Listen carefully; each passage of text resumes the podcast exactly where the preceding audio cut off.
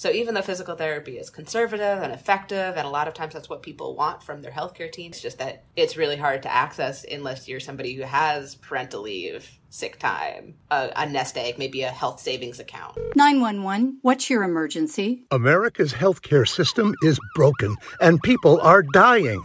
Welcome to Code WACK, where we shine a light on America's callous healthcare system, how it hurts us, and what we can do about it. I'm your host, Brenda Gazzar.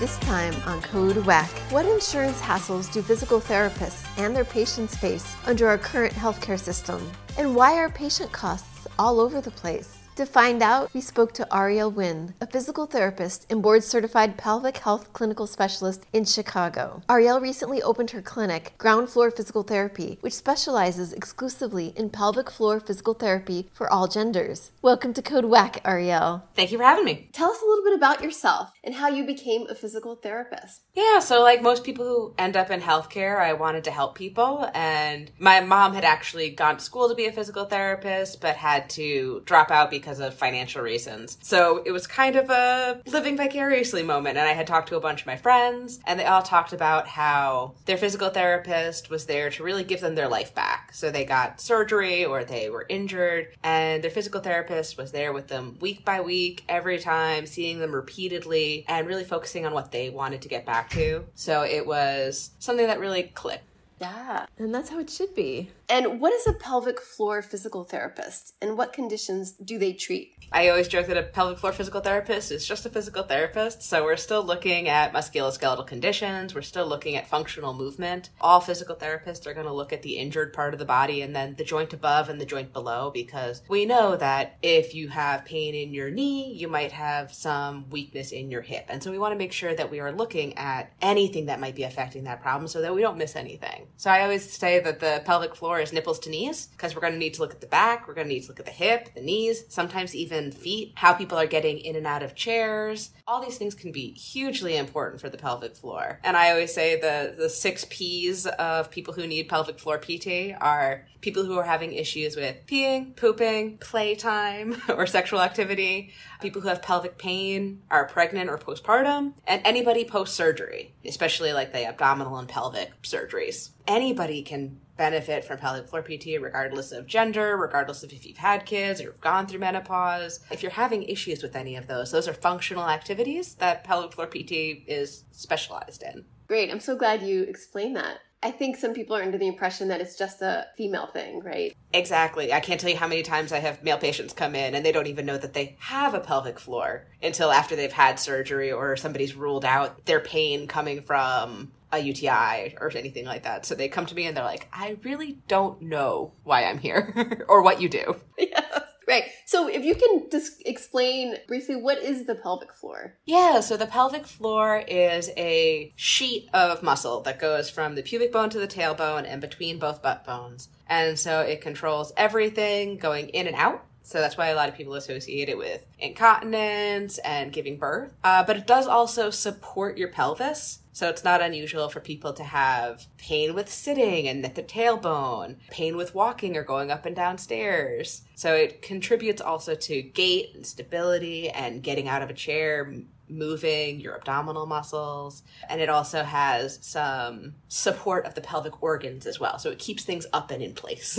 So does health insurance typically cover physical therapy? If they do, talk to us about the biggest insurance hassles your patients face. Absolutely. So the fun fact about pelvic floor P T is that we are not reimbursed any differently than your ankle sprain physical therapist. So we use the exact same codes, the exact same billing times. The big difference is that we see our patients one-on-one rather than in a big gym. If anybody's gone to physical therapy, they'll be familiar with the big gym, lots of tables, all the physical therapists treating together. With pelvic floor P T, we're one-on-one, so it's a little bit different. Obviously, you need privacy for that type of therapy. But if your insurance company covers physical therapy, and most of them do, it will be covered the same exact way. The big issue is that a lot of insurances will classify physical therapy as a specialty, which it is. But because it's considered a specialty, your co-pays, your co-insurance, your deductibles, all of those things are applied. And you need to see your physical therapist at least once a week a lot of times. Sometimes people are even seeing them two or three times a week to get stronger, to get the care that they need, to get the mobilizations that they need. So if you're paying your thirty dollars copay three times a week, that's a lot of money for a lot of people. And that out-of-pocket cost doesn't even count. Have you met your deductible? Do you have co-insurance? What's your out-of-pocket maximum? And so a lot of times people are just intimidated by this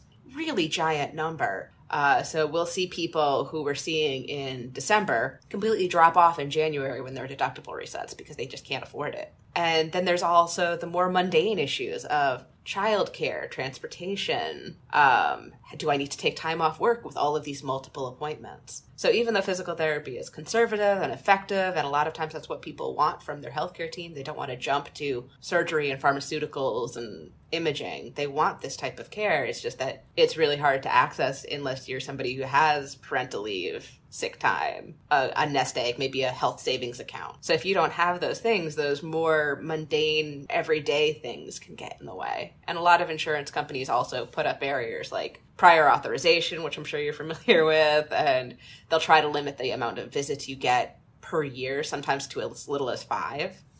So how does that interfere then with someone's care? Like, it, I mean, if they're not fully healed or if they don't feel as strong as they need to be, then what happens? Yeah, absolutely. A lot of those limits are across the board. So it will be whether you have an ankle sprain or ankle surgery, you get those five visits or however. And so as a physical therapist, you're now left with this conundrum of, do we spread this out so that you can come back once a month and maybe not get the highest quality of care? Or do we start talking, hey, you're going to come twice a week for these three weeks, which is what I would recommend, and you're going to run out of visits faster. Then we need to start talking about, what do we do about the denials? How can you pay out of pocket? Are you going to switch to self-pay at that point? Do we have financing available? So all of a sudden you're running into these almost like you don't have health insurance issues, even though you have health insurance. That's insane. So I imagine we're probably seeing a lot more people out in the world with injuries that never get like fully healed when they are totally treatable because they can't get the adequate number of visits that they need with a physical therapist. No, absolutely. And then there's the huge issue of insurance being tied to your job. Like I have personal friends who have musculoskeletal issues, low back pain, hip pain, things like that, shoulder pain. And I've recommended them to physical therapy, but then they've left their job or switched jobs or got laid off or were working temporarily. And all of a sudden they can't go see their physical therapist anymore because they're in between jobs or they're in between gigs and they just don't have that continuous care. Right. And just to give me an idea, how much do you think it would cost for the work that you do for, uh, if I'm paying out of pocket on average?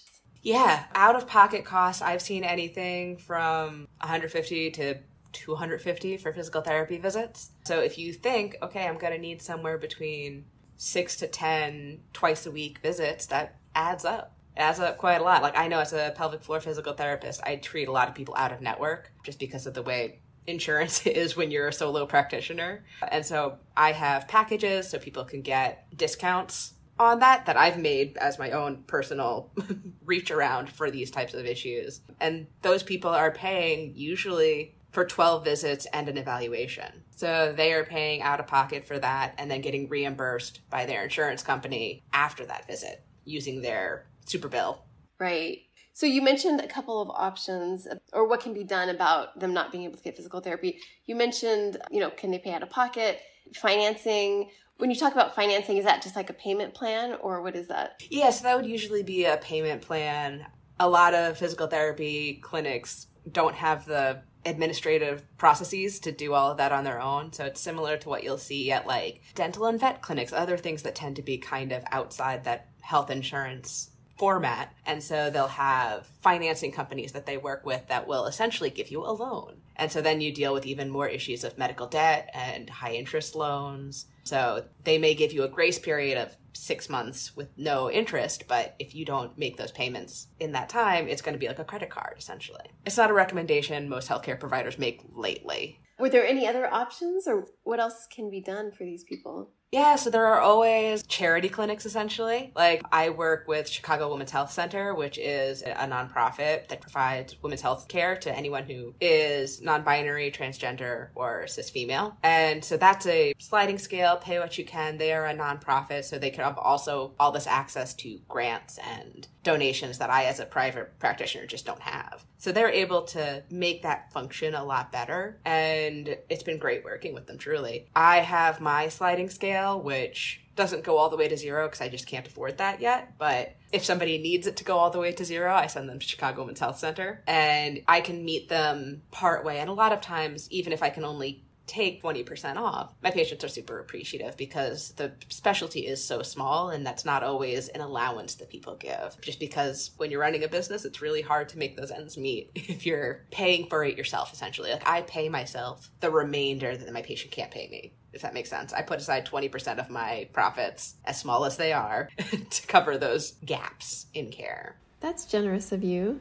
And then, like I said, there's my out-of-network patients who I have package deals. So if they're paying for the full course of care, so if they're committing to the full course of care and they're going to do it and they're not going to come to two visits and then fall off, then I'm willing to work with them a lot more than people who may come to two visits, never come back. I don't know what happened to them. I don't know if they got better, because physical therapy works if you keep coming back to it. And then I'm in network with Blue Cross Blue Shield because they're just really large in Chicago and they do reimburse well and relatively timely compared to some of the other ones I've worked with when I was, again, working in a clinic. And I've been trying to, you're going to laugh, I've been trying to get in network with Medicare since January, and it has not happened yet. All because there is one small letter off. I'm now a P L L C in Illinois rather than an L L C. And because of that, Medicare has not given me the time of day for six months. So there's a lot of administrative headache with all of this, as you can tell.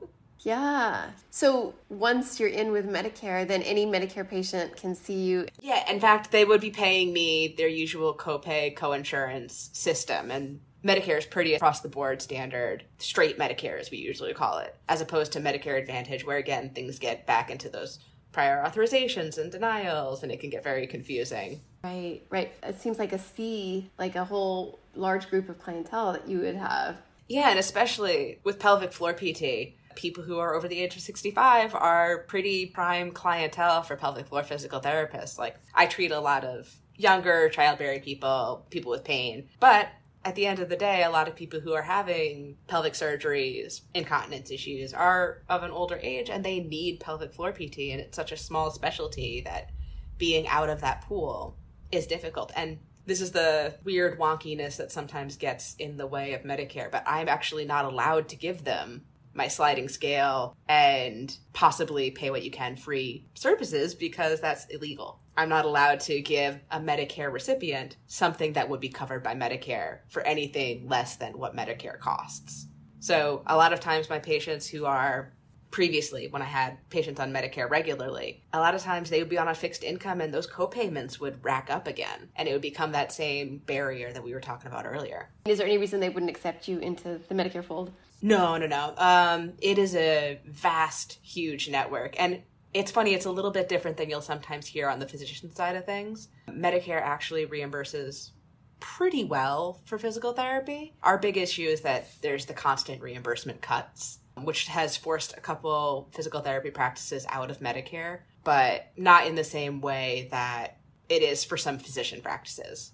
Okay. Interesting. So I understand that patient costs are all over the place. Is this true? And if so, what are the consequences? I think the biggest consequence is that at the end of the day, I don't know how much they're going to pay. So if they come in and they ask, how much is this going to cost? Unless they are out of network and they are paying me cash pay, even my Blue Cross Blue Shield patients, from one Blue Cross Blue Shield to another Blue Cross Blue Shield payment plan, their payments could be wildly different depending on their deductible, how much they've met, um, what their copay is, if they have a copay. And so a lot of times I say, hey, we're going to have to to roll the dice and see. I can get a good idea by talking to your insurance company as far as, have you met your deductible? What are your co-insurance rate? What are my rates? What are the usual adjustments? And I can get a good give or take twenty dollars estimate a lot of times, but it could be wildly off what somebody else is paying. Thank you, Ariel Wynne. Do you have a personal story you'd like to share about our WACK healthcare system?